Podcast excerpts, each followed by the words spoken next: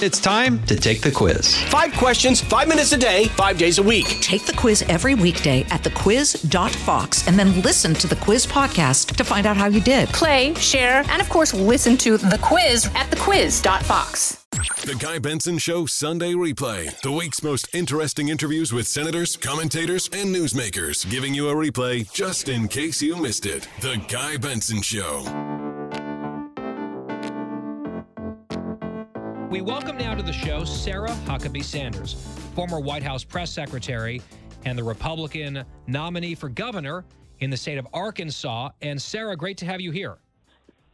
Thanks so much, Guy. Good to be with you. I have so much to ask you about. I want to start with just the news of the day. A recession has arrived, back to back quarters of negative growth for the United States economy. That on top of all the decade high numbers on inflation. When you're traveling around Arkansas talking to voters and people you hope will be soon your constituents, what are you hearing from Arkansans on these issues, how it's affecting them? Because here in D.C. and New York, there's a lot of game playing around, you know, words and definitions and rhetoric. What's the reality like in your state? Uh, look, the reality is that people are hurting, and no matter what they want to call it, um, you know, they are the same group of people that said there's no inflation, and now they're saying there's no, there's no recession.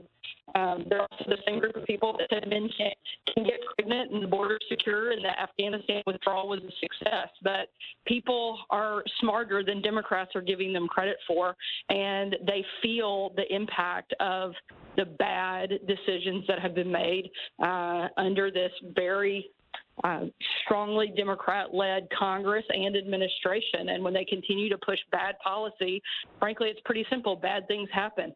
And the American people are feeling it. We certainly hear it everywhere we go in Arkansas. When people go to fill up their cars, when they go to the grocery store, they're feeling the impact of these bad policies.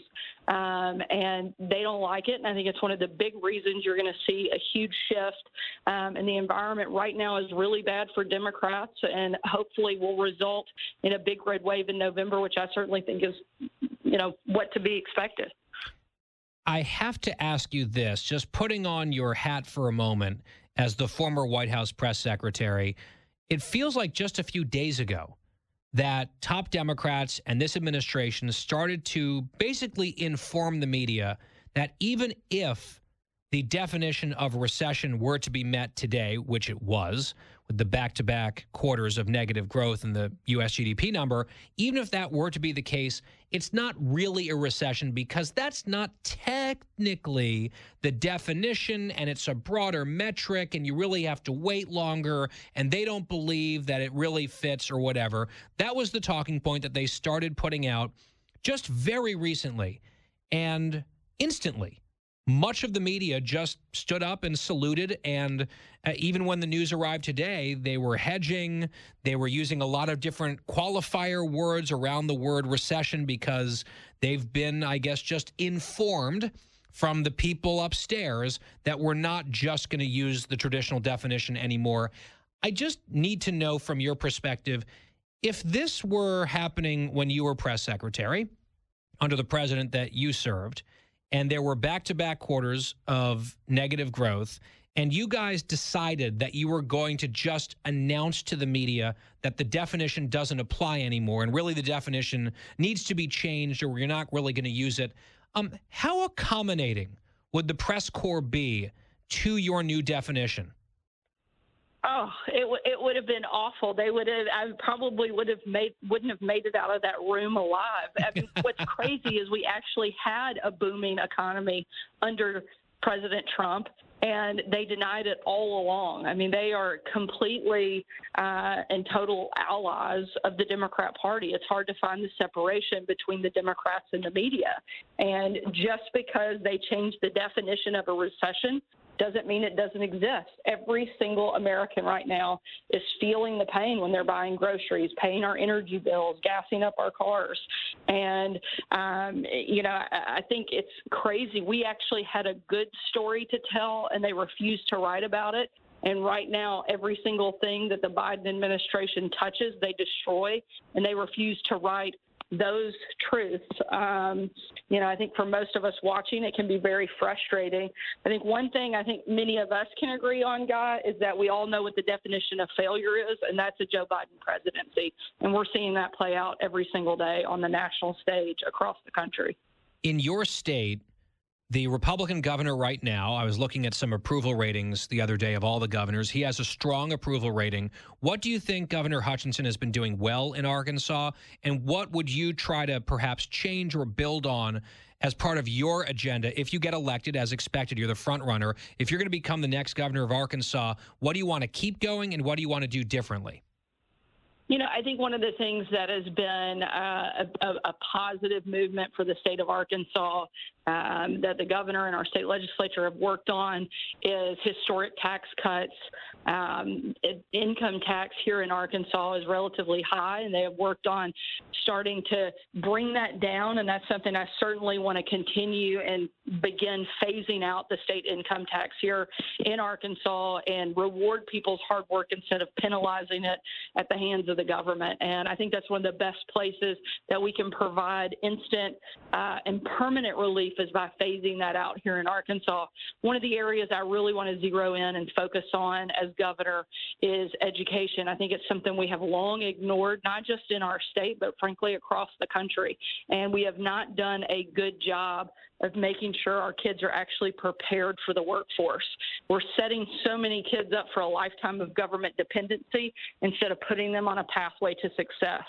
I want to focus on educating, not indoctrinating, empowering our parents, not government bureaucrats, and making sure they're ready to take on the next step and enter the workforce when they either finish high school or uh, attend a trade or vocational school or go on to a four year degree. We have to make sure that the ultimate goal is that we are preparing them to step in and be contributing members to society. And I don't think we've done that in education, and certainly the numbers and the data don't reflect that we have. Sarah Sanders is my guest, often referred to as Sarah Huckabee Sanders, and that name is familiar because, of course, her father ran for president. Before that, he was the governor of Arkansas for multiple terms. And so you grew up around a governor. Now you want that job that your dad once held. Obviously, it's a different world than it was back then. It's a different state in some ways, but it's still Arkansas. How often do you talk to your dad about the campaign? How much will you lean on him if you're governor for advice? And where do you think maybe things are similar enough that he could be a resource for you? Yeah, I try to get as uh, much free advice as I can from my dad. I tell him all the time that he's the best governor that our state has ever seen, and frankly, one of the best governors our country has ever seen.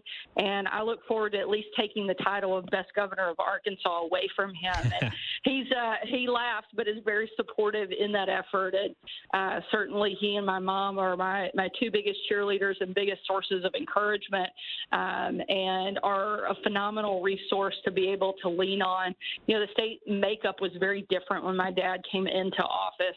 When he was first elected as the lieutenant governor. He was only the fourth Republican elected statewide in 150 years.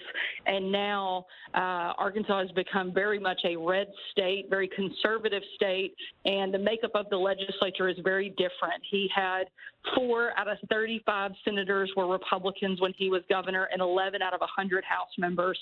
And now Republicans have supermajorities in both. So while the environment is better for a Republican, I think the expectations are bigger as well.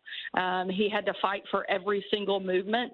To me, that means we have a lot of opportunity to do really transformative things for our state, and the expectations are high for us to, yeah. to deliver.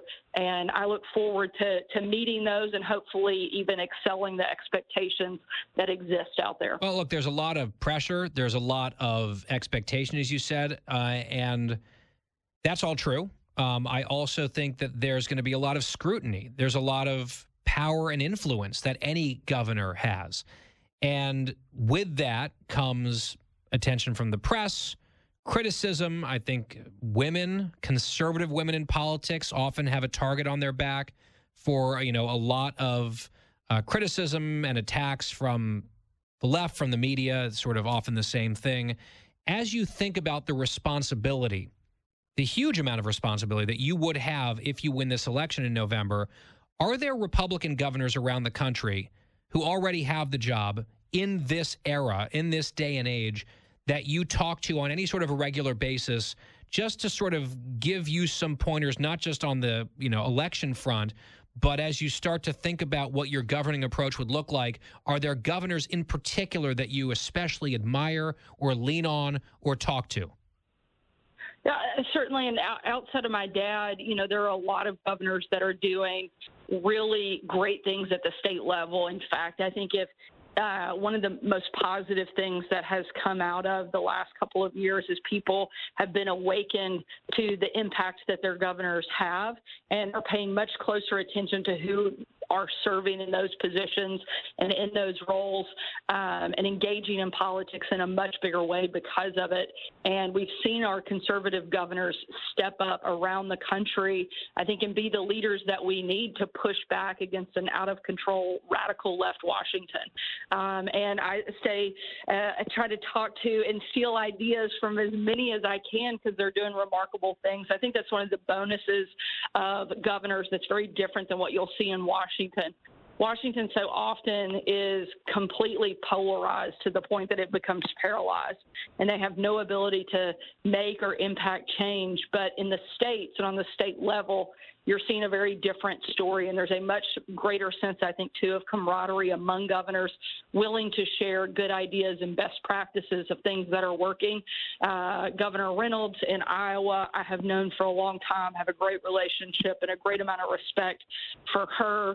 Um, got a lot of great governors surrounding Arkansas, Governor Parson in Missouri, Governor Lee in Tennessee, um, that we'll have to work closely to do some things um, that will go across state lines and have good impact for both states.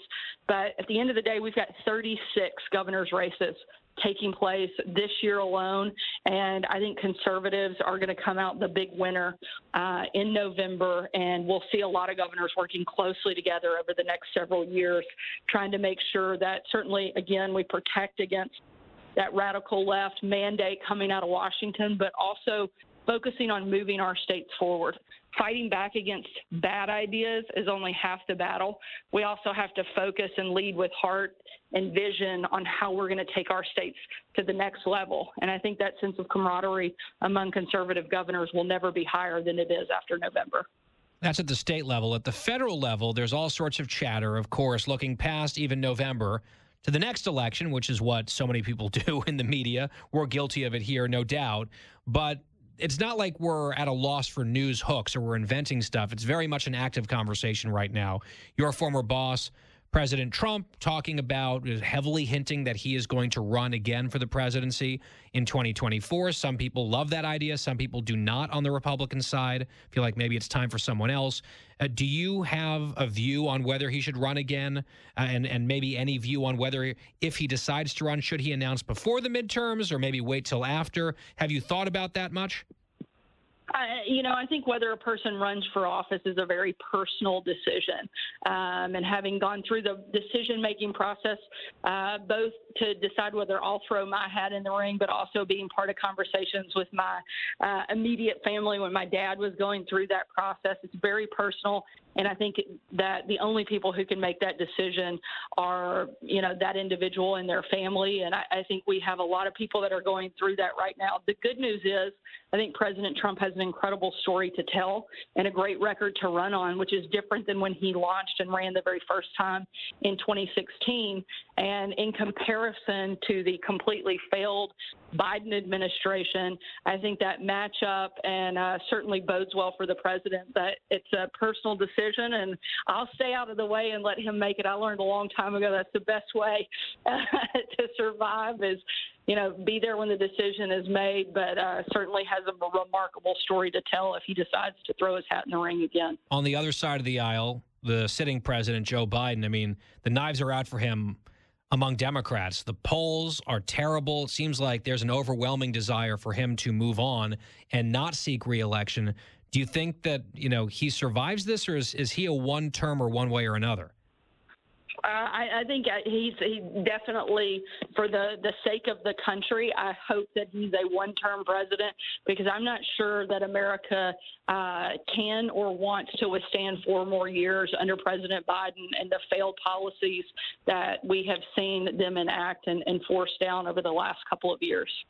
Sarah Huckabee Sanders was White House press secretary under President Trump. She is now the GOP nominee for governor in her home state of Arkansas, where her dad was governor, and she is the runaway favorite to win that race. So if we don't have you back before November, Sarah, perhaps next time we have you on the show, I'll have to call you governor. That would be kind of fun.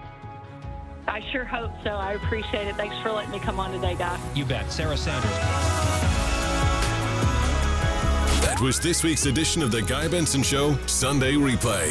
For more Guy Benson Show, Go to GuyBensonShow.com or wherever you get your podcasts.